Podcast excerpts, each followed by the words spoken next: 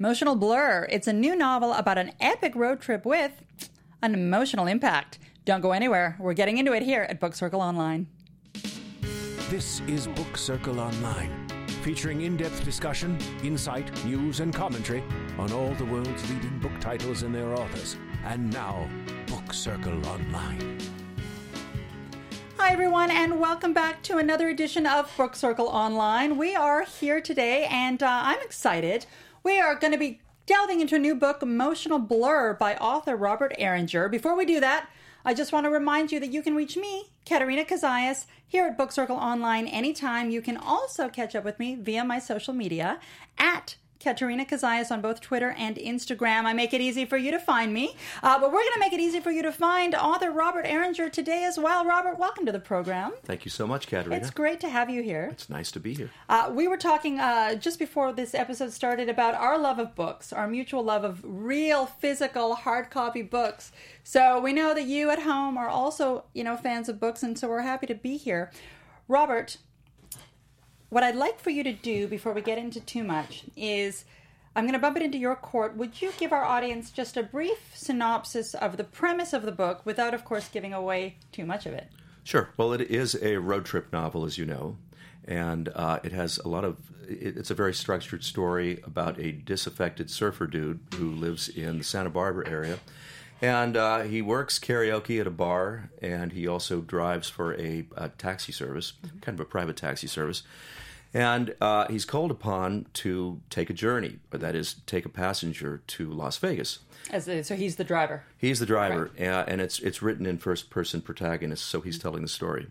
And he fights the assignment because the next day is his birthday, and he would rather just hang out and surf and guzzle beer uh, than drive anywhere. Uh, least of all Las Vegas, which, uh, as you know, is about five and a half hour drive from Santa Barbara, where the action begins. So he uh, he's basically told it's him or or no one, and in fact, this passenger has specifically asked for him, although he has no idea why. And uh, um, and he knows he will lose his vehicle, and he doesn't have a car of his own if he doesn't go along with the assignment. So guess what? You have to work, buddy. He has to work. and uh, early next morning, he picks up his uh, passenger, who's an elderly gentleman from the Biltmore Hotel in Montecito, and uh, and the journey begins. And um, and he's hoping, of course, to do a quick turnaround in Las Vegas, five and a half hours there, five and a half hours back. Get back to Summerland in time for beer and, and, and buffalo wings at uh, at the Nugget.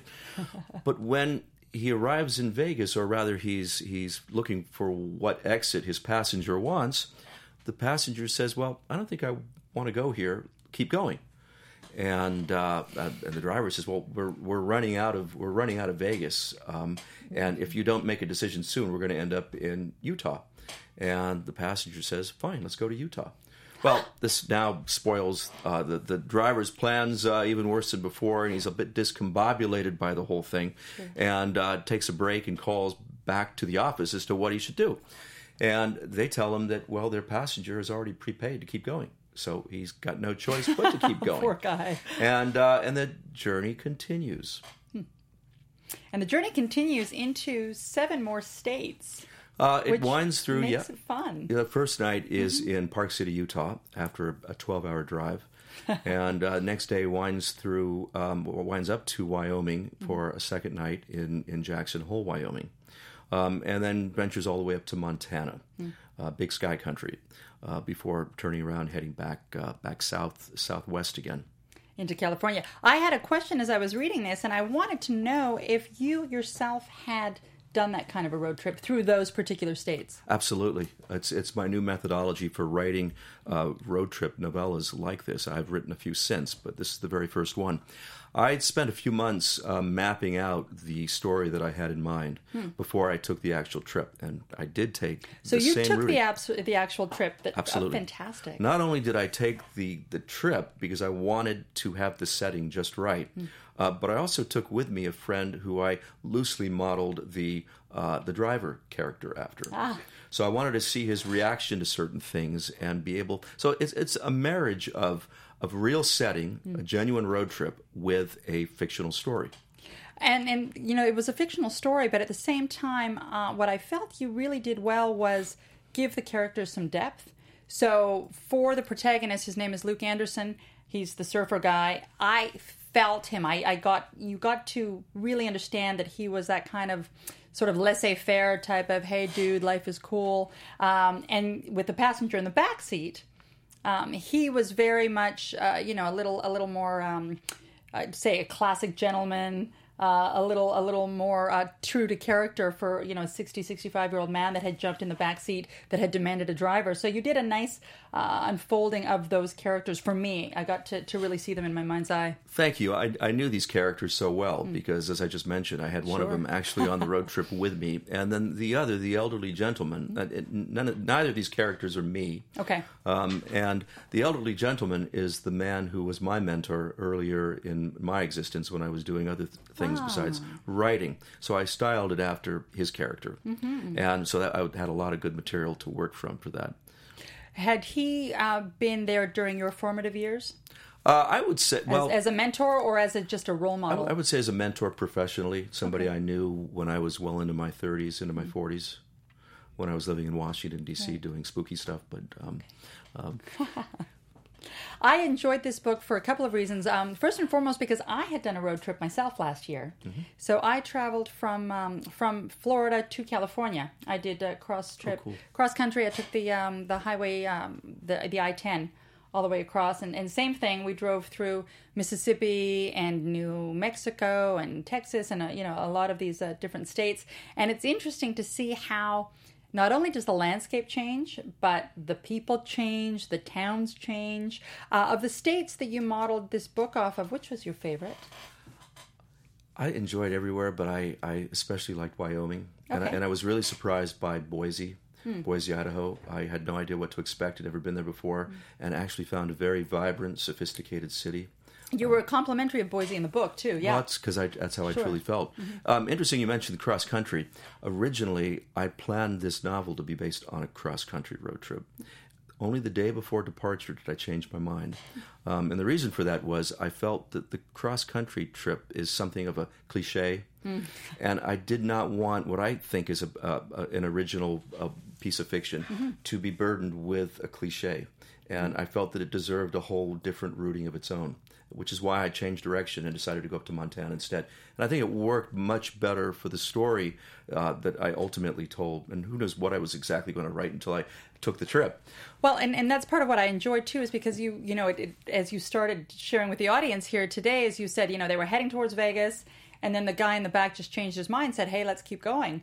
And they get to Utah, and he goes, "Hey, let's keep going." And they from there they go into Wyoming, and so they just kept traveling together, much to the chagrin of uh, you know of our driver. With a reluctant uh, driver Right. who just wants to go home. Right, he just wants to go surf. But right. um, but what I liked about it was the fact that I didn't, as a reader, I didn't know where we were headed, and so it was a it was a twist and a turn. I've never been through these states. I mean, I've been to Vegas, uh, but I have never been further east. You know, kind of mid country. Nor have I been up to Montana or Idaho. Uh, so it was it was fun as a um, as a reader to just sort of travel along, which is the whole point of books. And I, I wrote it in a style that's, as you know, rather uh, character driven, dialogue driven, Mm-hmm. um, so that you, uh, the reader, actually feels they're there in the car Right. with the two characters. Well, I felt And- that, and absolutely. you felt the motion. Uh, Emotional blur. Tell me about the title. I had it in my mind for a long time, and I had no idea what I was going to do with it until this particular story came to me. And then I decided that would be the ideal title uh, because of the play on words, of course, the motion of being in a vehicle and the blurriness that you, the road provides as you're traveling 80 miles an hour.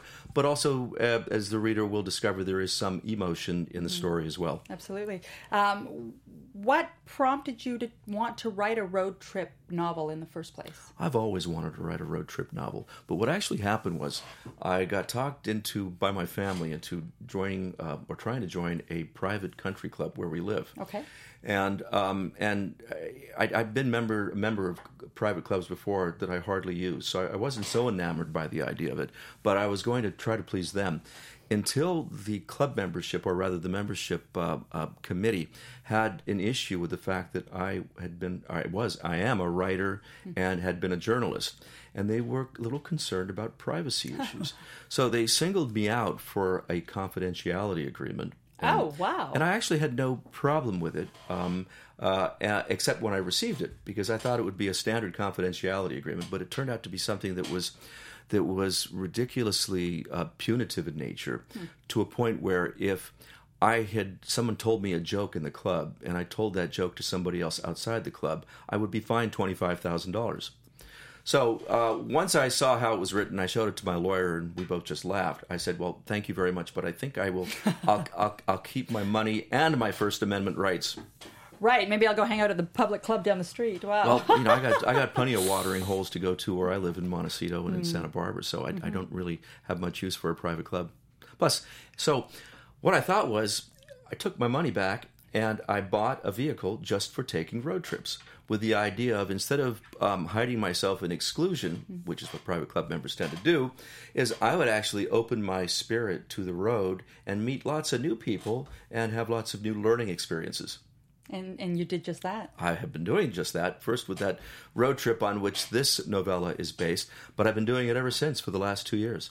Well, you um have you have you taken a road trip to anywhere else Oh. aside from, Yes. Oh, I've taken a number of them. I'm still working up to that cross country road trip, which I, which may even be this December. I might just put a bunch of books in the back of my vehicle And and just go. and hit bookstores right across the country. And and just do signings and visits and the whole thing. At least I now got a, a rationale for driving all the way across the country. Do you have an end point in mind for the cross country trip? Maybe Route Um, 66 or it being it, it, it getting closer to winter when I would do this, um, um, I would uh, go the southern flank and I Right. Mm-hmm, go through Texas, New Orleans, and make it to Florida, and then maybe go up the East Coast. Sure. But I have done Route 66 on other trips. I drove to the Grand Canyon Okay. and Sedona Yeah. and and did that whole experience. It was very cool. You know what I like about road trips and what I found uh, enjoyable about mine? I had never really taken a long road trip before. Uh, a year ago, when I uh, when I drove, as I said, across the country. But what I enjoyed was the freedom to stop wherever you felt like stopping for as long as you felt like stopping. Um, the ride, in my case, was it could have been done in five days, and I ended up uh, bringing a friend of mine down. She and I took twelve days to do it because we did just that. We stopped in New Orleans for three days, and then we stopped in Scottsdale and Phoenix for a couple of days, and you know in Texas for a few days, and and just got to actually enjoy being in those cities and not just driving straight through. Absolutely. Uh, you know, the, the, the road is a metaphor for freedom, Hmm. and you don't want to be burdened with uh, reservations anywhere. And one of one of the rules, and I try to avoid club rules. That's what I was running away from. But um, I, I have a tongue-in-cheek rule in the road trips I take that there's never a hotel reservation. Hmm. That we, you get there, you see what there is, you like it, you don't like it. Maybe you keep moving, maybe you stay, but you're not burdened by I lose my money if I don't stay at a place I booked. Right, and and I, and I think that's a you know but that's tricky for a lot of people because most people need structure. They want to know where they're going. So I think it's it's a little liberating to ha- be of the philosophy that you can just kind of let go and and uh, and live. On that note, I have um, a quote in the book for those of you that uh, that may want to get a copy. You're going to want to read the quote on page seventy, um, and it says. Life's journey is not to arrive at the grave safely in a well preserved body, but rather to slide in sideways, worn out and shining. Holy shit, what a ride!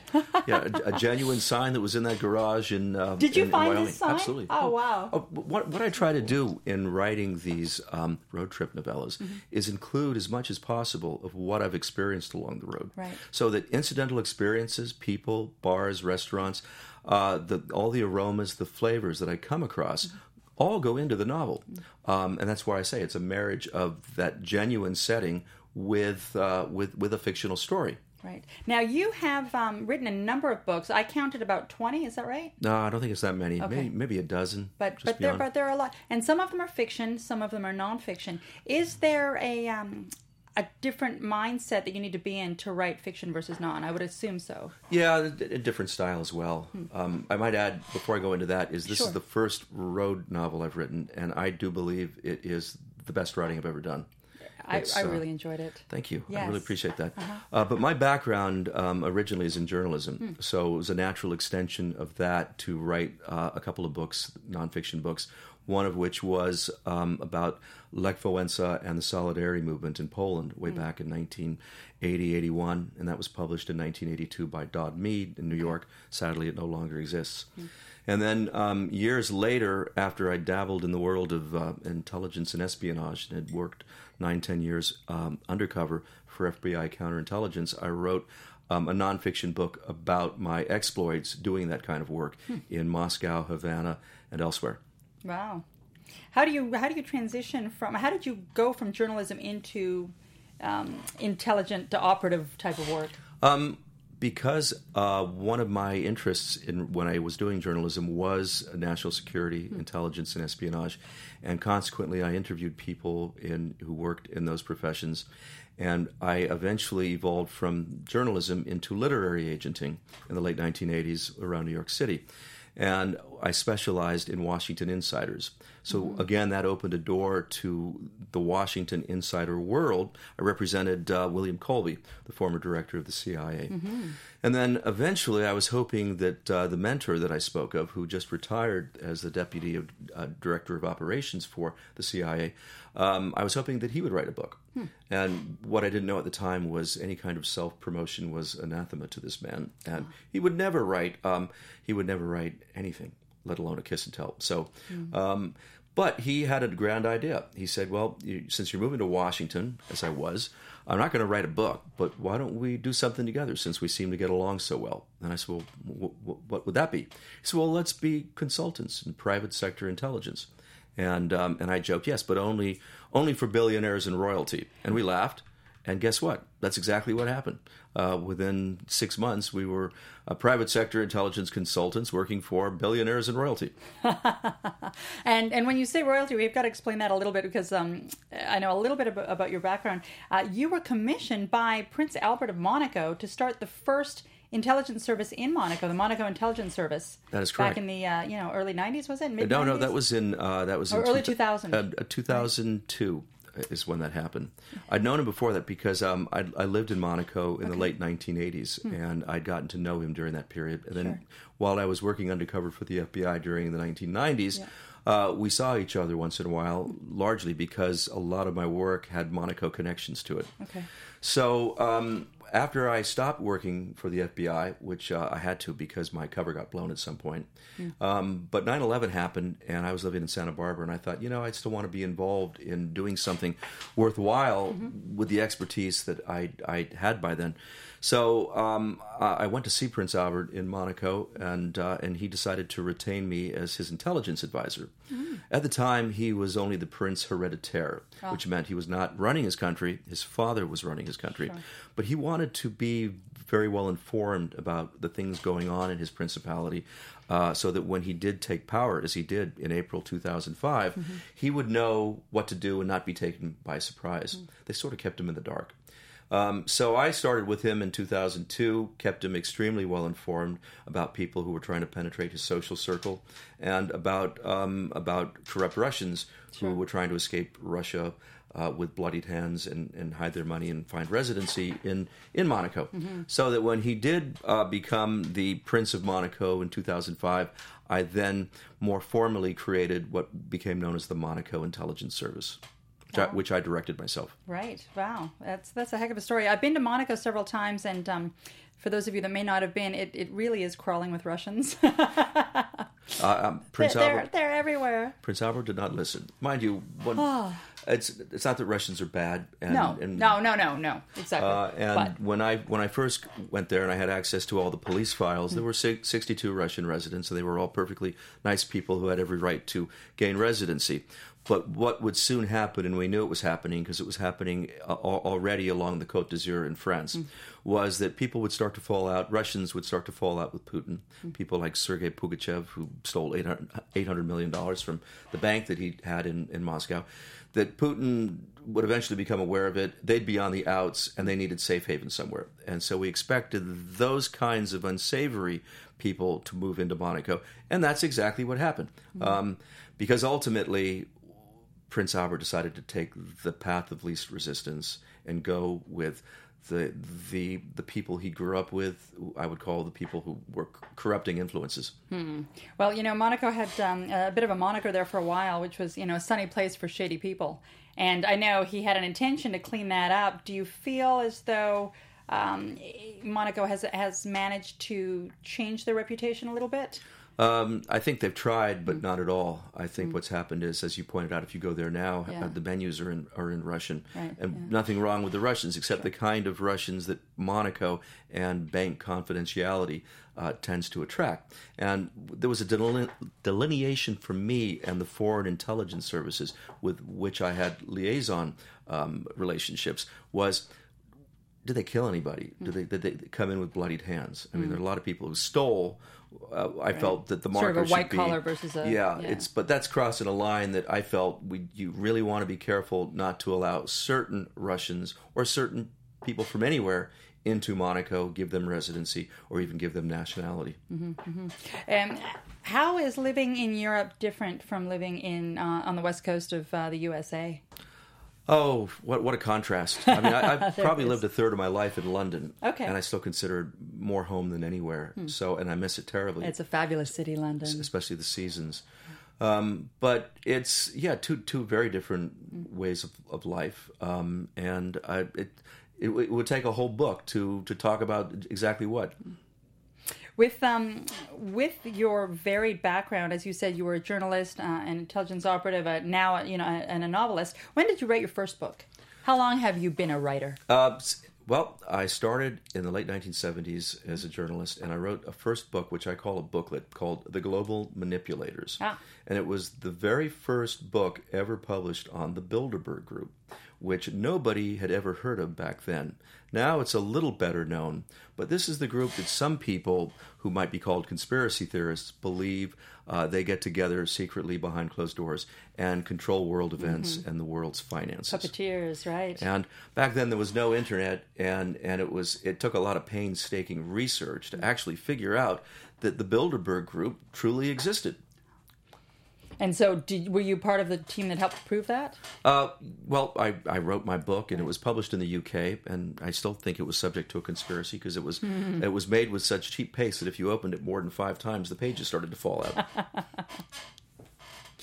With um, with your background, I had also read that your uh, that your father was an artist. He had, was a Disney illustrator. Is that right? Actually, absolutely. He worked out here. I remember as a little kid, he used to bring me out, me and my brother, to Disney Studios, uh, where he did animation work, Very cool. Mm-hmm. coloring books, things like that. And then in time, evolved into a fine artist, Hmm. uh, which is how he ha- happily spent the last uh, 20, 30 years of his life, is painting and sculpting.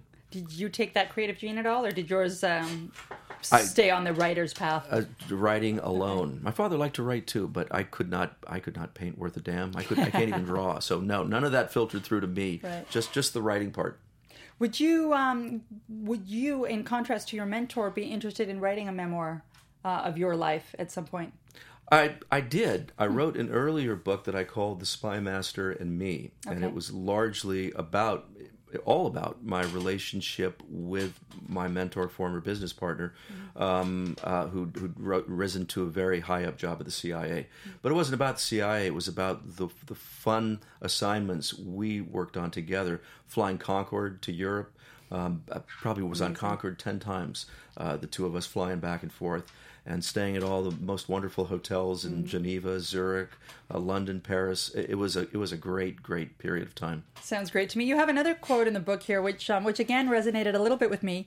Uh, I'm going to read it. It's on page 151, and it says, "There is no crisis that can't be solved with a martini and a cigar." And I wanted to know how much of that uh, works in your way of dealing with crisis. I think that's my my own line. My own I line. kind of felt as though it might be. it is my own line that I that I live by myself. Uh-huh.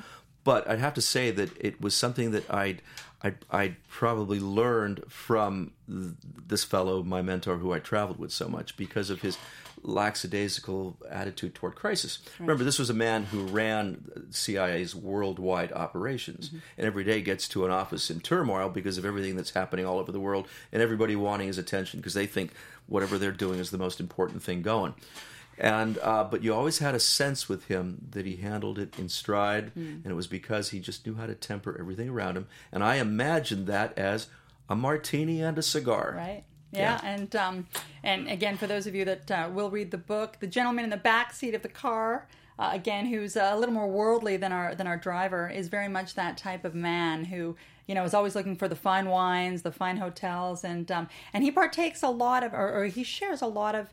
Um, his way of living through life with the driver. I mean, this book takes place uh, over six days. Uh, they go about 3,000 miles in those six days, so it's a lot of time, the two of them in the car. And, uh, and you can see a little bit of the sharing of uh, mindsets and information that at the end of the day sort of serves both of them, I think. It was a give and take. I mean, um, when I first read it, when I first wrote it, I thought it was a little one-sided, where the uh, the driver was coming away with the life's lessons. But then I realized that it, it, it definitely works both ways, and there were lessons for his passenger to learn from his devil may care attitude Right. and the way he, he, he goes about life. Did you learn a little bit of that from your friend that joined you on the road trip? Absolutely, Hmm. yes. In fact, uh, he's he's actually joining us tonight at Book Soup Oh. when I sign books. So tonight we're having a book signing here in Los Angeles, and tell us a little bit about that. Yeah. Uh, it starts at seven o'clock. It's at Book Soup, and I think it goes on for about an hour. There, I've never been there before, so I'm quite excited to see Book Soup. Absolutely, and I, and you had you were gracious enough to invite me before we started this, and unfortunately, I'm committed for tonight. Otherwise, I would have loved to be there. Well, hopefully everybody else will go. Wouldn't that That's right. So anyone that is in the Los Angeles area, please do uh, go by Book Soup because um, this is definitely worth a read. It's uh, it, it was a lot of fun. Uh, the one thing I did um, I did notice in here was the fact that the driver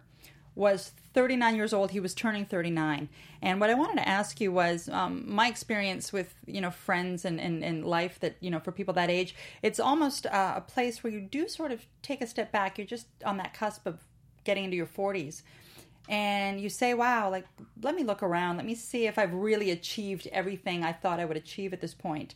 And the driver, your protagonist, had a little bit of that in him. He was trying, I think, to ignore it with the laissez fairness of his attitude. But there does come a time in your life where you sit back and assess have I really achieved what I thought I was going to achieve? Have you achieved what you thought you were going to achieve? I have. I b- beyond my wildest dreams. All the experiences I've had doing all the different kinds of work I have as a journalist, uh, working undercover for the FBI. Uh, That's so cool. In, in, in intelligence, once I stopped being director of the Monaco Intelligence Service, there was no place else to go. So there was no point in doing intelligence and espionage anymore, which is why I decided to uh, invent a new phase for myself, Mm-hmm. which ultimately became uh, taking road trips and writing novellas about them. Sounds like fun to me. It's a lot of fun. I'm enjoying it. Absolutely, and I think that's what life is about. Is um, you know, we we have this preconceived notion that we have to pick something when we're 19 and stick with it the rest of our lives, and I don't think life works that way, and I don't think it should work that way. Absolutely not. Mm-hmm. Uh, that's every every new day is an opportunity to do something else. Right? Yes. Do you have children? Yes, I have two grown daughters. Okay, and uh, and have they taken their own path in life? I'm sure they have. Uh, yeah, I think one's still working on it. The other Okay. one's uh, they're, they're doing okay. We're always still kind of working on it. Yep, yep. Yeah, and I've got two. I've got two grandsons as well. Oh, congratulations. Mm-hmm. And uh, they're they're the greatest joy of all, and they're only four months apart. Oh So wow, that's fun. Growing up in the same same neighborhood as brothers, so uh, I, I I feel extremely blessed. Yes, absolutely, absolutely. Well, this was um, this really was a, a, fun read. If there's um, if there's one, I don't want to call it a life lesson. Um, th- this book really makes you sort of feel as though you're gaining some life lessons. If there's uh, a life lesson that you want to share with people that are maybe thinking of becoming novelists themselves, uh, any tips for writers? Oh, well, absolutely. I'd say first of all, take a road trip um, and set your mind free and open open your spirit to the road first and foremost. Uh, but the, the second is voice. It's uh, it's key to uh, writing fiction. Is you've got to find the right voice, even if you are becoming another character in the telling of the story that you want to tell. Um, the other thing I, I I incorporated into this particular novel, which I had not before, and, and I think quite successfully, is I took story structure very seriously. The kind of story structure that Robert McKee teaches to film students that derives um, from um, Joseph Campbell and ultimately from Greek mythology. Which entails doing what? Uh, that most stories, all whether you know it or not, when you go to movies, the ones that you are most going to be absorbed by have that re- um, the call thread. at the beginning, the refusal of the call, um, the fun and games in the middle. I, I, there, there is a, and, and we're not talking formula here or formulaic writing.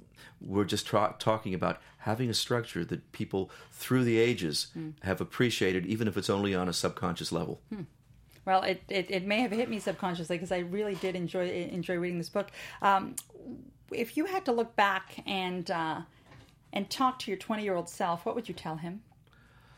martini and a cigar. uh, lighten up. Don't think. Don't take everything so seriously. I think that would be the best advice of all. Yes. And as you said, do what you want to do as each new day arrives. Change direction. change direction and i think keep yourself open to new experiences uh, the one thing i enjoyed about uh, about the book is the older character shared with a younger character um, you know the fact that when you are traveling to a new place you know what it's nice to try the local food try something indigenous understand where, where you're from the, the surfer guy is to be expected you know I was always looking for the burger joint Burger and fries. and yeah. you know, you know, you, you, want to be eating something like you know, real good buffalo if you have the opportunity to try that. exactly, and that comes out, of course, in the in the novel. Yes. Yeah. Yeah, yeah, and I think uh, that's the one thing I enjoy about traveling is just the opportunity to get out of your comfort zone, which again for some people is hard, right? Uh, even for me, it's hard. Hmm. You get people in general get so used to their their ritual and stuck into it. Mm-hmm. Uh, I know I'm probably happiest when I'm just doing my usual thing. Sure. I like writing, of course, and so I'm at my at my neighborhood Starbucks every morning where I like to write, and I'm sitting there. And if that gets disrupted by a road trip, I'm all, already a little gnarly about the whole thing. So I know I have to push myself Right. to take these road trips. Um, just so I can have these new experiences that I can write about. One more quote here: um, Mark Twain. Explore, dream, discover. Great line. Yeah. Absolutely, great Yeah. line. Yeah. Mm-hmm. The father of American literature for good reason. Yes, yes. Uh, very, uh, very poignant writing. Uh, and again, I enjoyed that it, um, although it's, uh, it, it looks like a light book, it actually has a lot of depth to it. Yes, and what you're actually holding in Bound Galleys, the book itself is not paper, it is a hardcover. Oh, I love that even more. Yeah. I love hardcover books. I actually only try and buy hardcover books to the chagrin of um, my myself when I try and move physical homes, which I've been doing lately. I'm carting around boxes of books, and people think I'm crazy, but I love them. Yeah, me too. Yeah, the hardcovers. Absolutely. Perfect. Uh, we um, we're going to close up here. Please let us know where we can find this book if we're interested in buying it. Uh, well, it's it's published by Skyhorse, so it should be in bookstores who who order it. Uh, I know it's available in Santa Barbara because I just did some book signings there. Okay. Uh, Tecolote in Montecito and Chaucer's in Santa Barbara. And I'm assuming uh, on Amazon. Uh, Amazon, Barnes and Noble. It is. I'm happy to say that um, I've only had five star reviews so far Wow. on this book. So Fantastic. I'm I'm feeling really good. And this was just published, was it not? Just uh, October recently. 4th. Right. So wow. on Tuesday it was published. Congratulations. Thank you. Yes. I've never had aspirations to become a writer, although I do enjoy writing. Mm-hmm. Uh, but I usually write for my own mental relief, if you will. It just sort Sure. of takes me back. Well, and it's good me therapy down. aside from anything else. It does, In fact, I would recommend. You asked me earlier about advice. Sure. If you need a therapist, someone needs a therapist, don't bother. For $175 an hour, you might as well save your money and write mm. because all a therapist does is try to get you to pour out of yourself something from your soul. Hmm. And when you write, you're accomplishing that. Hmm. Write about yourself, whatever your problem is. It's writing as therapy, and it's just as effective as spending money on a therapist. Therapy is uh, is something you're not going to need if you read this, and uh, you'll enjoy And, reading and, it. and go to work writing yourself and taking road trips. And taking road trips. That I think would be my number one takeaway. If you haven't taken a road trip, and you know, it doesn't necessarily have to be a countrywide. Um, take a weekend. Just drive to that city that might be an hour and a half away that you've never Sure. been to, or that you haven't been to in ten years. You know, it's and don't it book anything. bit. Stay free. Right. Stay free, absolutely. Uh, Robert Eringer, thank you so much for being here with us tonight. Thank you, Katerina. Um, I wish you all the best with your book signing Thank you. today, and you know, and and uh, now that you're on my radar, because as I was saying before, um, I'm a big reader. I will definitely look out for some of your other novels. I'll go ahead and and order them as well because I enjoy your writing style. You're so kind. Thank you very much for that. Yes. Uh, for those of you at home, thank you for being with us today. This was Book Circle Online. Again, you can find us uh, daily via our website, bookcircleonline.com. Uh, you can also catch this interview and our other interviews uh, via our website. Uh, our larger parent company, AfterBuzz TV, and also uh, via YouTube and iPod podcast. I always get that confused with uh, iPad and iPod. There's so many IP things. Um, so salute to Steve Jobs as well on that one. Robert, thank you for being with us. It was a Thank you so much, Katerina.